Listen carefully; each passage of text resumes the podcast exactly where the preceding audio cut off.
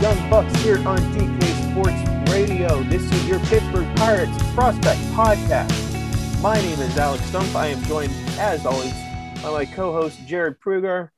Jared, this is actually the second time we tried the intro. First time I didn't rattle off all the P's. The second time I did. I did. I don't know. Listen, so that I was, and and you know, you know me, Alex. We've had curve burgers before, and and Chicky and Pete's crab fries.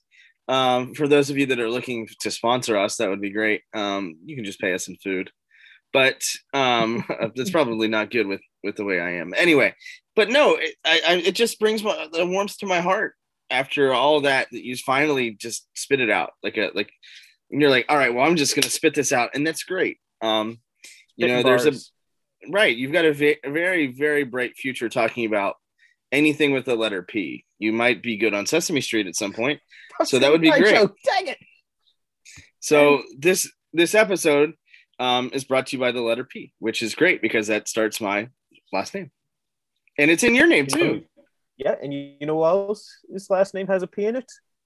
Oh, I think I know a guy, but I want you to tell me this one. Liover Peguero. Ooh. That's called a transition, ladies and gentlemen. Who on Thursday had a couple nice swings, double into the gap, looked good. Day before that, Nick Gonzalez, hands through the zone at a million miles per hour, goes deep finally. You know, we talked about him last week about how we shouldn't put, you know, too much stock into this spring training and how the results aren't great because you know it's his first time facing professional hitters and some of them are major leaguers.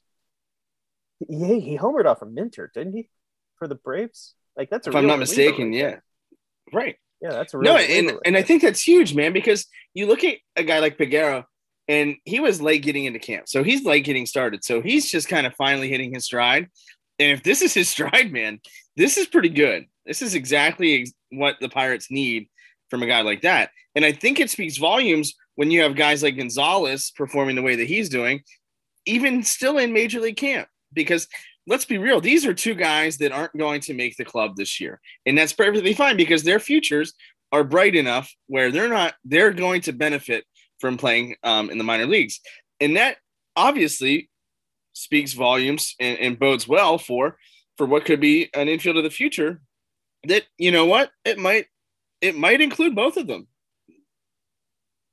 While we're on the infield of the future, I think the one guy that we can agree on who's going to be a part of it, guaranteed, is Ke'Bryan Hayes. No, really? You think so? Ke'Bryan Hayes is going to be a third base. But I thought that I the extension talks weren't going anywhere. Oh, sorry, he's yeah, still under contract. Yeah. They, yeah, for six more years he's under contract for until he gets traded to the Yankees. Doom and gloom from that. Oh yeah, that's right. Like Roansy Contreras. Man, I love his comments. Cards are just going to trade Roansy Contreras to the Yankees. It's like, where did they get him? Do you think? But that's neither Listen, here nor there. Right. But no, you're right. That's I mean, so. Let's think about it. Let's think about. I like what, what actually left to right. Yes. Okay, but okay. Before we go looking to right, the lefty, of course, is going to start left to right. But always. Also, I guess the the literate person, the literate mm-hmm. person is going to read left to right. But um, we saw a lot of young infielders in spring training. We saw Ji-hwan Bae. We saw Mason Martin. We saw Peguero. We saw Gonzalez. There's still Kevin Newman. There's still Cole Tucker. There's still a whole lot of infield options. So let's just look into the year 2023. What does the Pirates infield look like? How many of these kids are actually going to be on this team? So, okay, so that's a very good question, Alex. Um, obviously we know Hayes is going to be there, despite the extension talks that we whatever it is. What it is not a big deal. Anyway, so you mean to tell me that we might have an infield in the year 2023 that we like because nobody likes you when you're 23. So I think that these guys. I don't want to do this podcast no more. Listen, man, I'm just trying to get every little piece in this that I can. You have your Pirates Prospects podcast of choice. I have trying to get anything that I can in here. That's my part. You bring your part. Anyway, back to okay, the okay. infield of the future of 2023. Um, you know, you look at it and it's that's I think that's going to be really good. Now, the one question uh, that I think we have, obviously, Todd Frazier is not going to be around at first base. Um, could Colin Moran be there? I don't know. And so, I mean, I think you have three solid guys in that infield that make sense, that make sense to be there, um, as long as their development doesn't get stunted, right? I mean, um, these are guys that that could be big factors moving forward for the Pirates. And when you see that, yeah, you know, and I, it's good. It's definitely a good problem to have. It definitely is a good problem to have, which is why I'm viewing this differently. I look at Peguero and Gonzalez, and that's the middle infield of the future for me. I think so I, too. I think those two are just two very high promising players. It, it, I mean, we we all know Adam Frazier is not part of this team long term. He'll probably be traded at some point in in the calendar year. He's not going to be going into spring training 2022 with Pittsburgh Pirates. That's hardly a controversial opinion. And, you know, Kevin Newman made a good adjustment with his hands this offseason. And maybe he replays, you know, himself back into the starting lineup that way. You know, and, and holds on to it for good. And Cole Tucker's still young. You could do all that stuff. But I, I look at Gonzalez, I look at Peguero, and that's half of the middle infield right there. And now you have a whole lot of other young talent because we haven't even touched like Rodolfo Castro. I guess I should have included him in the mix too because he's already on the 40 man roster, which is why, all that considered, very long way to get to this final point. I don't think the first baseman of the future is in the organization. It could be Mason Martin, but I haven't really seen anything from Mason Martin that really differentiates him from being Brad Eldred. Pirates are going to have some prospects probably to trade. They could acquire someone that way. No, and I think that's fair. I I, I agree because obviously you look left to right, Ke'Bryan Hayes is not going anywhere. You look at Peguero and you look at Gonzalez, and listen, Cole Tucker, as great as he is with the glove, the bat hasn't played yet. Um, so who knows when that bat's going to play? But he also has that added versatility now that he spent a year in the outfield because they really had nobody else. So I mean, that's that's a good issue too to have. Um, but you, I mean, you're right about the, about Adam Frazier, and I think that's something that we can't really get lost on because he's going to be a trade chip. Just he he is, and Newman is young enough where he can be that stopgap if he can perform the way that he has this spring. Now, I don't think he's going to keep up his rate right now, but I do think no. that that that he has the potential to be a decent and above um, above replacement level shortstop um, into into the 2021 season. And I think that's big because he's going to be that bridge to get to this middle infield of the future. And in the way that they have it set up, by then eh, he can build that value, and potentially they could they could trade him away to rebuild um, for even down the even further down the line when we're old and gray.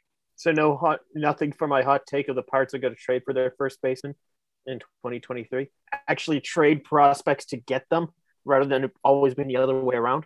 I listen. It does not compute. It, it does not compute in my head because I. It, it's crazy because I don't. I don't. I don't. I. I, I it's just mind-boggling to me because the Pirates just have not done that. I. I think it's possible though, right? Um, they don't have an option. They're. I mean, could Mason Martin do it? Yeah, maybe, but he's far down the line, he might at, this rate he might not be there in 2023. It depends on how his development goes. I mean, obviously, it, it's not Will Craig, it's not Colin Moran, no. so okay. you are going to have to look unless you find a guy in the draft. Um, and and I don't know that that's possible, um, unless there's a unless there's somewhere um, that you can find a major league ready guy, and but you're going to have to go out and and get one via trade. So I, I for once in my life, uh, I do I do very much agree with you, and that's weird to say, but I, I do. You know what? Whenever you get an answer you like, you stop digging, or you stop asking. So I, we're gonna end right there. We're gonna end the first segment with me doing a victory lap of Jared actually agreeing with me. Whenever we, I hope this has been a night of dis- this has been a this has been a morning of disappointment. This is ridiculous. First, we start out recording and you won't say the P's. Now we're agreeing. So hopefully in the second segment, uh, life's going to be better for us.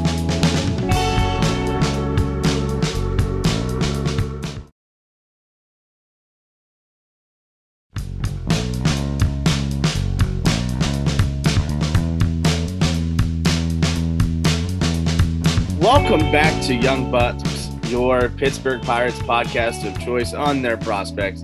And yes, I know it's not nearly as good as Alex Stumpf, my co-host, but I just tried to pull that one out and, and see what happened. He'll, he'll listen. He'll be back to normal next week. That's not a big deal. But my thing, we are a little over a month away from Major League Baseball or from minor league baseball finally getting started. AAA was pushed back. Not a surprise. Teams are going to go to alternate sites that's great. Um, double A, single A, they're all gearing up now.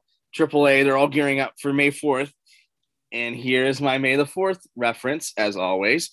Um, but the issue with that is we know dates, we know schedules, and we know times of games. Teams probably know prom- promotional schedules. And in around um, Pennsylvania, they know their capacities now, and, and just like they will uh, surrounding um, the country. But what what the teams don't know, according to, to certain sources, is, is much else.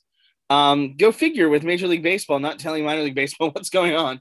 Um, and this is the issue that we ran in we run into now with Major League Baseball controlling the minor leagues, right? It's a blessing and a curse because if there's ever a dysfunctional league to run their their minor league system, it would be Major League Baseball and Rob Manfred.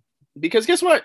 We, we are a little over a week away, if not a week away from um, from real baseball starting.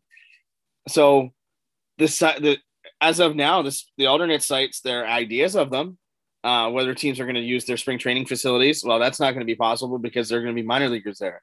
Um, now, certain teams and, and certain facilities can hold that, but what the issue that we're running into now is that their spring train, their alternate sites haven't been announced, um, and and who's going to be allowed into games, right? Who's going to be allowed in press boxes? Who's allowed to be on uh, in, on staff? Um, how's that going to work? And according to my sources uh, in minor league baseball, these teams haven't found that out yet, and that to me is a huge red flag um, as we gear up for the season. And when that happens, yeah, yeah, it is a huge tough, red flag because it's tough. You have to be able to plan, right? You have to be able to know what's going yeah. on. How do you not know what's going on? Especially this year more than anything, because this is going to be such an important year financially for minor league baseball. Like minor league baseball profit margins already aren't that great, and they are very reliant on ticket sales. Mm-hmm. Ticket sales and local advertising. Local advertising, small businesses type of deal. I'm sure a lot of them have pulled out just because you know pandemic and you have to cut trim some fat from budgets right now so that can't that can't be good the best thing teams can hope for is that it's the same as it was before the same and then some form of reduced capacity whether that is 50% whether that is 25% 20% whatever it is for these teams this is going to be a very very stressful financially year for them after a year where they just had to, you know, go in the red. They had absolutely no opportunities to add revenue. And for Major League Baseball to keep these teams really out of the loop is is kind of crappy to do to them. Like this is big. Oh yeah, and I haven't forgotten the other thing that you know this year minor league teams they all have to renovate stadiums and add parts to it and and make a big investment into infrastructure because of the right. new uh, the new guidelines that the league set forth.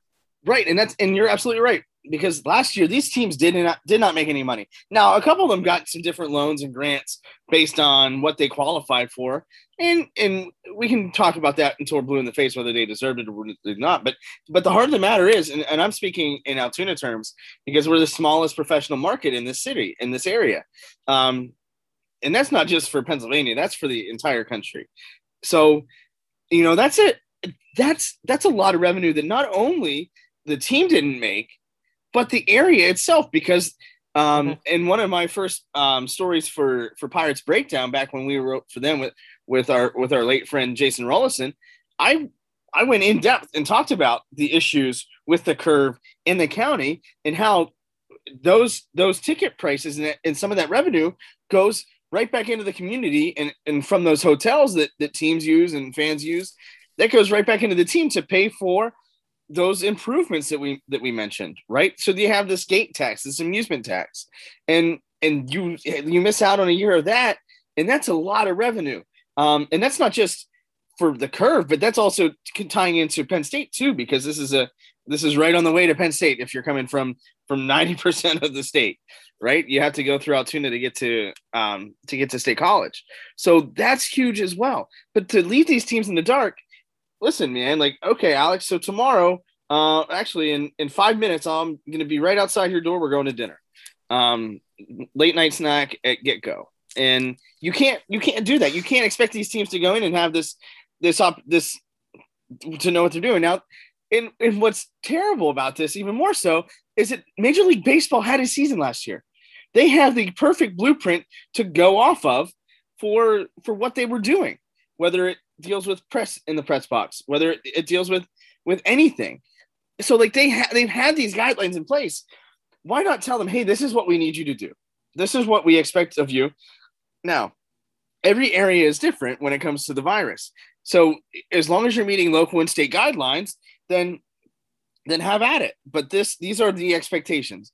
Why is it so hard to do that? Why is it so hard to lay those expectations out, Alex? The reason why it is hard is Major League Baseball went on this quest, this odyssey to cut down the teams as a way to cut cut costs in a multitude of different ways. And here we are. This is the product of all of that, of what all that cost cutting is, and they really didn't have any plan for minor league baseball after that. And I can't wait for whenever games get started. And we in Major League Baseball, is handling a minor league baseball is not always going to be like this prevalent an issue. But until that happens, every single time it seems like Major League Baseball has dropped the ball for helping these minor league teams. And you bring up Altoona. Altoona, for me, is the perfect example of a minor league baseball town, a community that does have baseball. It's an integral part of Altoona. There, there's a large portion of people in Pennsylvania. Whenever you say Altoona, the first thing they are going to think of are the curve. That's good. Major League Baseball should be going out of their way to make sure that there is an Altoona curve and there aren't these types of issues hanging over all these franchises. No, and that's a good point because listen, the Curve are in great in a great situation with their ownership group with with the Lozinaks. So they're fortunate, but there are other teams around the country that are not as fortunate as the Curve, despite no. um, what's going on now. So like, if you're if if if we're talking about certain things that we have faith in or little faith in, I have zero faith the in in Major League Baseball promoting not only just Major League Baseball the way they needs promoted because they won't, but minor league baseball too because mm, this is the pulse. Minor league baseball is the pulse of America, man. Like it, it, it's your grind. It's your your blue collar. We're we're busting our butts to get to where we want to go. We we're not making much money at all we are we're working our way up the ladder to get to to reach dreams. And that's that's the american way. That's that's the blue collar mentality that that should be promoted. And you know it, in minor league baseball before major league baseball took over i thought was okay as far as their promotion. Listen this is where the future is man. This is where we get to see guys like nick gonzalez play uh Peguero. Um, this is where we saw Ke'Bryan Hayes and, and guys like that come up and come through the system. And and guess what I can go out and get a ticket if I wanted to for seven bucks, eight bucks. Whereas if I'm coming to Pittsburgh, okay, maybe that's a bad example because ticket prices at one point for Pirates were pretty cheap. Like I remember years ago, nine dollar ticket. I got three. I thought three tickets for a total of eight dollars, which was necessary because I ended up like leaving my keys in the store downtown. So I had to leave the stadium, go get them, come back. But that's neither here nor there. That's another story for another podcast on another on the, another day. But that's the thing. Minor league baseball is a cheap opportunity to see professional baseball because they are professionals. Whether you put the minor league moniker on it or not, they are professional baseball players. So you get to see those guys play and you get to see them play at a young age and see them develop so that someday you can get a, a Brian Hayes jersey shirt or a jersey or a Nick Gonzalez jersey or autograph or hat or or something of his um of his merchandise. And and here you get to you get to make that connection. You get to have that one on one because you know I coach uh, middle school baseball here in Altoona, and and a couple of the uh, a lot of my players are like, oh well, I know this guy, and, and I met this guy, and and that's a really cool opportunity that you don't have uh, in other cities, in in other in in other areas of, of professional baseball, like the major leagues. We're gonna take one more break. Whenever we come back, what did we learn on?